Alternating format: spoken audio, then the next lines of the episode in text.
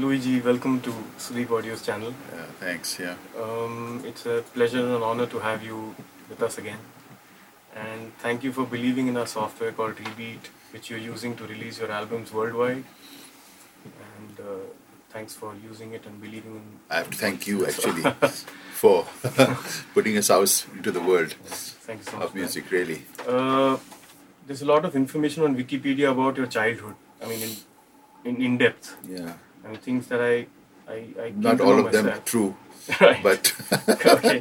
Like like I just read is uh, Bakhat Bahadur Budhapirthi grandfather. my yeah, Bakhat, Yeah. Bakhat Bir, yeah, Yeah, your your grandfather yeah, composed uh, the national anthem for Nepal, yeah. That's right. and uh, you have in a way made an unofficial Indian anthem called Mile Sur Mera Tumhara. So Yeah. I mean, music is in your family, as it's said. Six generations. Wonderful. Yeah. So uh, I'm sure there's much more information out there, but if you could share with us, because people don't read these days. So if from your uh, childhood experiences, if you could tell us how you became a musician, what inspired you in your childhood days, Yeah. what was the turning point when you decided, yes, this is what I want to do. Uh huh. Yeah. I know. Well, as a family, we go down six generations of music, actually, but it all happened in Nepal. Yeah, and most of it I'm not aware of really. Uh, what came to me was when my father brought all of us to India. That was his turning point, actually. Yeah, that he came out of Nepal because he wanted to see the rest of the world, what was happening all over. He was a very talented musician, I mean, extremely talented, a virtuoso of the trumpet. Yeah. So he decided to explore and, yeah, take his talent to the rest of the world. So he came to Calcutta, and uh, and that's where we were born. Yeah. And uh, he was so talented that uh, some at that time, you know, this was uh, during the 30s and 40s and 50s. Calcutta was like throbbing with music from all across the world. Yeah. There were foreign bands, I believe. Dad, Dad told me, like, I mean, all these stories that there were foreign bands from all over the world playing in restaurants, in nightclubs, and hotels, and all that. And this particular band that came from America, uh, led by a black pianist, Teddy Weatherford. Yeah, he was considered to be one of the 10 best pianists of the world, jazz pianists of the world. He brought his 13 piece orchestra to Calcutta, I believe. And my dad auditioned and got the trumpet chair in that band. So that was quite an achievement, I should think, yeah. So, so that brought him to the world of jazz, really, and he learned a lot about jazz, being inspired by Teddy Weatherford. And at the same time, he he got interested in playing piano. So I believe Teddy Weatherford helped him along and gave him some lessons in piano playing and all that. So he developed a thing for piano also. But trumpet was his main instrument. And when I was born, he named me Louis after Louis Armstrong. Yeah, because he wanted me to be like Louis Armstrong. So that was my first instrument actually. The trumpet was my first instrument that I learned. Yeah, I played a bit of guitar also. And then dad wanted me to get into piano in a serious mode. And uh, so I started learning classical piano. And dad, being a music teacher, he knew Trinity College of Music courses like backwards. So I went through all the courses with my dad only. Yeah, and uh, that was uh, that was the extent of my classical training actually, going through the grades of uh, Trinity Music. And all that happened, so I gained a little facility on the piano. I was practicing trumpet as well. And uh, I think around the age of 13, dad asked me to sit in with the his band in Darjeeling. By the time we had already moved to Darjeeling, dad had already moved to Darjeeling. Okay. And dad had a band over there in one of the British clubs. Mm-hmm. Absolutely, yeah, British. And uh, he thought I was competent or he wanted me to gain that experience of professional playing. So at the early age of 13, I started playing with the band and reading charts that was imported from London for that club. You know, it was like, yeah, dance music, dance band arrangements, and all that. And so that's the kind of training I had, which I'm really grateful and thankful for, because I mean, how many kids get that kind of training? Yeah, I mean, nobody will take a kid into a band, yeah, and ask him to play, sit in with the pro- pros. Yeah. But I got that, and that I'm really thankful for that, and helped me develop my skills. So in my teens only, I was playing piano and trumpet with my dad at the club, and developing an ear for Western music, dance music, and a bit of jazz of that era. And uh, to cut a long story short, I mean, uh, one fine day that could be the turning point in my life. Dad sort of brought a recording of a jazz pianist he wanted me to hear. And I heard that pianist, and oh God, it just blew my mind. As I told Dad, I said, I want to play piano like this. Okay. The pianist was Oscar Peterson. Yeah. And from then on, I started listening to all of Oscar Peterson's recordings, trying to copy his solos as much as I can. I could. Hmm. Yeah. And that's the point where my love of jazz started, really. And as you know, it hasn't stopped. Yeah. Yeah. I'm really fascinated by this music, and it's the most stimulating music that I've ever played. Yeah, I played everything actually, but jazz stands right at the top. Yeah, there's nothing like it. So, uh, that was my story in Darjeeling uh, because music was just a part, a small part. Rest was school, college, and everything. And, and I ended up being a teacher also. Started teaching and things like that. And by the time Dad had moved to Nepal, Okay. and uh, so during the winter months, I used to go to Nepal because Darjeeling school closes during the winter months. Uh, and then, and Dad had a band in Nepal also, in one of the uh, restaurants, Park Restaurant, I think. And then, then of course, Dad said, "Come and sit in with the band." So I said, "Go and sit in with the band." Play trumpet and piano. Dad and me because both of us used to play trumpet and piano. We used to exchange like he Oh, played okay. trumpet, I played piano. When he played piano, I played trumpet. Okay. So it was a good, good arrangement actually. yeah, yeah. So uh, Oscar Peterson, first turning point, second turning point. Mm, that one fine day. These things have happened in my life quite often actually, three four times actually. Things that I call them actually guardian angels unknown people that just come into your life, you know, and then change your life. Out of the blue. It's amazing. Yeah. Great believer in that because it's happened to me. And uh, so the gentleman comes into the restaurant and sits down and listens to us. Then, after we take a break, then he calls me over and he says, makes a proposition. I like your playing, and uh, I'm a general manager in a hotel here. It was called the Soaltee Hotel at that time. And I'm looking for a band, and I think you're capable of leading a band. And I'll get you the best musicians you sing mm-hmm. from Calcutta. So I was quite excited actually. I told my dad, and that's it. If you really want to now get into music full time, I said yes. Okay. I think it's my calling now that I should do music for full time because that's that's where I belong.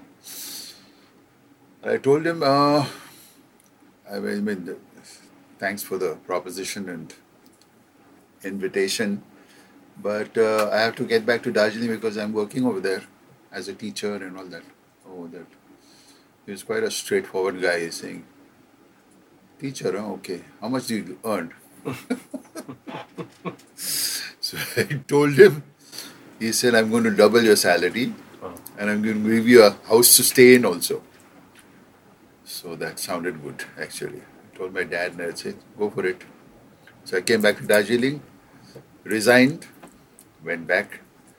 By the time he had already got three musicians, had three musicians from Calcutta okay.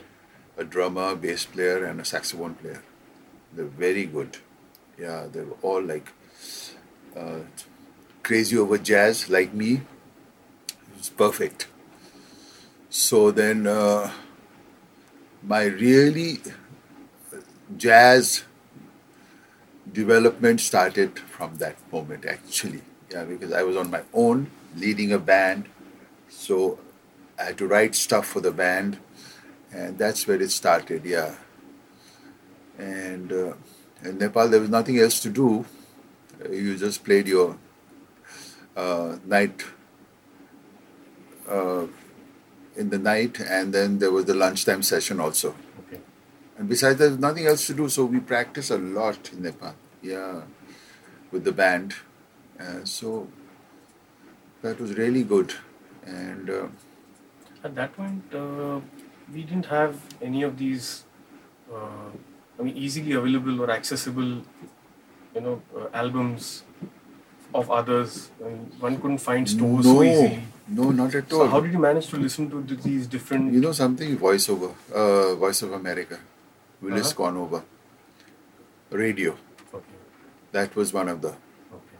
yeah sources of music for us. Right. Really, yeah, Played a lot of variety of music and yeah. It was a terrific program, and this compare was just too good. Willis Conover, okay. yeah. Actually, that was a great introduction to jazz for us. Really, So the kind of music that you played at the restaurants in Nepal uh, with this band from Calcutta uh, was was that covers or was it your own music? Or? I was I don't know from that early stage only. I was never into covers, you know. Okay. because I would take the melodies but do it my own way. It's always been like that right from beginning and it's there till now also. Yeah, I don't like to make a, carbon copy of okay. the thing, you know. Mhm. Uh, and some people accept it, some don't. Some wanted a carbon copy of the original. Right. Yeah. But I always change it around to suit my own, Mm. you know, taste and thing in music. So we used to play, of course, uh, dance dance related music, foxtrot, waltz, tangos, cha cha chas, and those kind of stuff for people to dance to. Right. Yeah. So I used to write all that kind of music for the band, and that was the time I started composing also.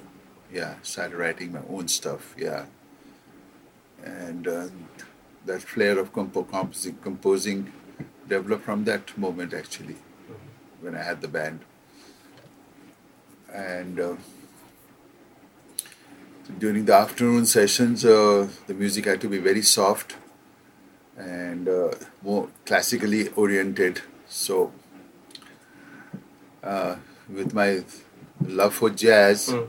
I even converted Chopin and Mozart into jazz pieces.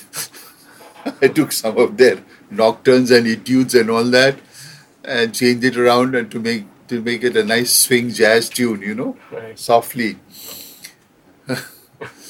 so much so that one one time the manager came and told me, Louis, we can't understand. The people can't understand what you're playing.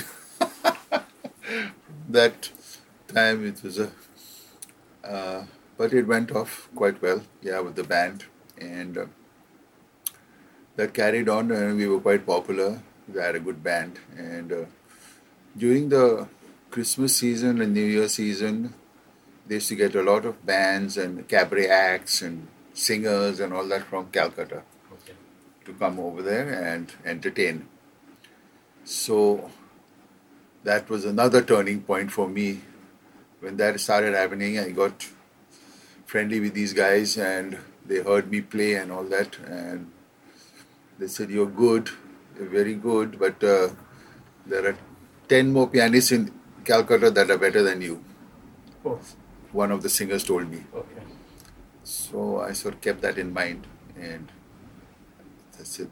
I mean, that means like I must go and hear them. I must go to Calcutta and hear them. But I mean, of course, I was working in Nepal. But somebody must have heard me, and then I got a call from Calcutta. Okay. Uh, so this owner of Hindustan Hotel, Mr. Jaiswal, called me, and uh, he said, "I heard about you and all that, and uh, I have a band over here, but I have no leader. So we need a leader, and uh, I'm going to offer you this job here." So it sounded good, sounded very good, and just what I was thinking of, like, how do I get to Calcutta? Hear those pianists, you know. Yes. That was the objective. yeah, like it was a challenge for me. Yeah. Right. So this opportunity came so that that was another turning point for me. So I came to Calcutta and there was a six piece band waiting for me. Yeah, quite a good band actually, some nice musicians. And so I started. what year was this, if you could know? What year was this is like almost 70s, huh? 17. Almost, yeah. So by then we we did have a group of I mean musicians in Calcutta, Nepal, etc. Who were serious musicians. I mean they were Oh, yeah. very good musicians also. I mean that time. So they were they of international caliber also. I mean the other close. I mean, you cannot say uh, they're at par with that. Yeah, but they were getting there, and some of them were very, very serious about what they were doing. Yeah, very t- well trained and yeah. As And the thing in- is, uh, to play jazz, of course, you have, it's, you have to be passionate about it, really. Yeah, and then it's work hard, and half of it is just listening and emulating the great players. Yeah. So there were boys like that who were into that, especially one bass player I remember, oh Peter Saldana. Amazing guy. Yeah, so dedicated, so hardworking, and developed a tremendous technique, almost at par with foreign bass players. Yeah. So there were guys like that. And to my luck, I managed to get, get these guys, and I wanted these guys in my band.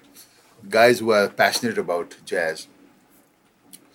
So I ended up having a bunch of guys who was, I think, among the best musicians in Calcutta at that time. And guitar player Carlton Kitto, I mean, he's one of the finest really in the country, even today. People like that, Johnny Edmonds on drums, Peter Saldana on bass, they were all, yeah, highly skilled musicians and totally dedicated to jazz. Just what I wanted. And uh,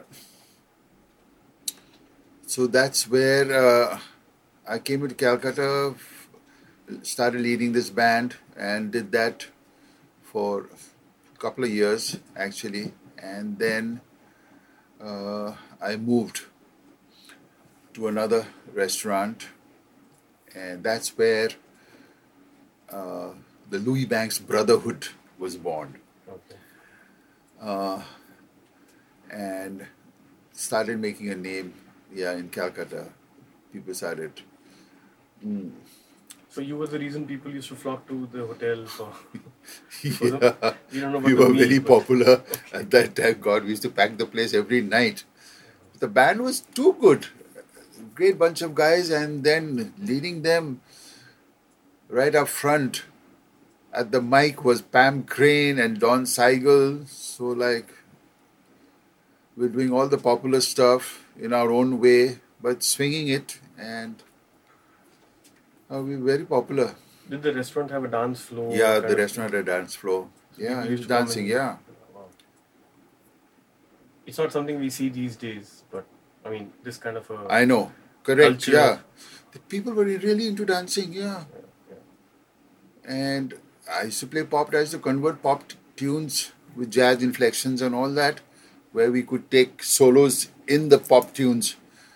So, so we got our thrill also playing jazz in a pop context, and people used to dance also because they would recognize the tune. Okay. It sounded different, but they didn't care. Yeah, and with these good singers, Pam Crain, Pam Crain, of course, absolute jazz diva. Yeah, I think there's nobody like her, really. And with them, the band really cooked. So that started happening in Blue Frog, and I started getting getting popular there. Uh, and people blue, was it called Blue Frog? Or? Oh no, Blue Fox. Blue Fox. Okay. Blue Fox, not Blue Frog. yeah, Right. Blue Fox restaurant Right. became a very popular place, and we as a band became very popular. And my skills as a jazz pianist was also growing day by day. And after some time, I don't know, somebody wrote in a paper that oh, there's a boy come from Nepal, Mm. and I think he's the best pianist around. Somebody wrote that. Oh God.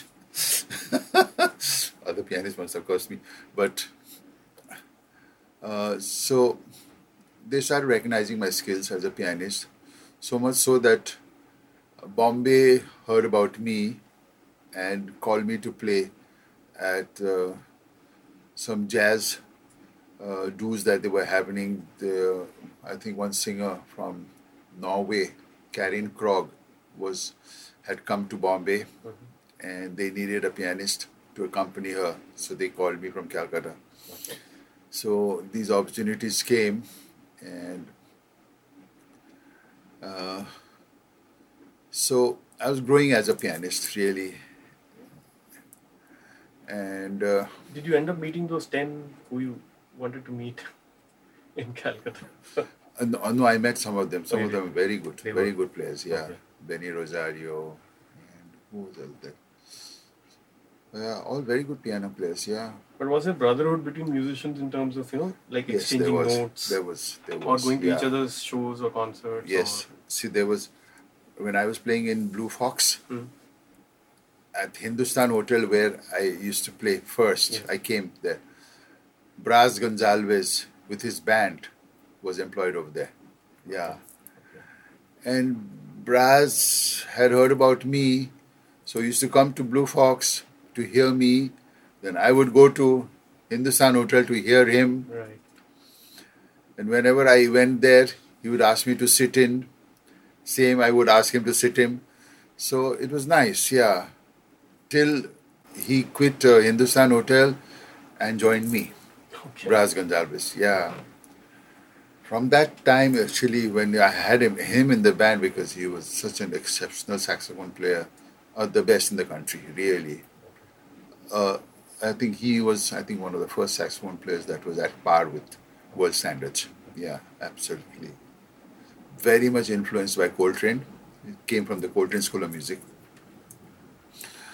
And uh, terrific player. I just loved his playing, and I was so happy to have him in the band.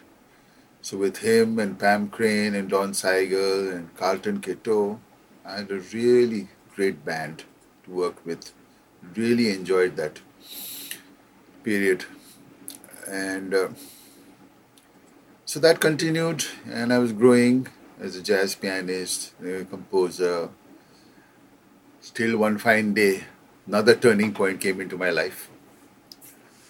Another guardian angel from somewhere. And this time it was R.D. Burman. Yeah, and uh, he came into the restaurant and heard me. He liked what I was doing. He liked my playing actually, and uh, spoke with him. And he made a proposition for me to come and play in one of his films Okay. where he needed a piano player. Yeah.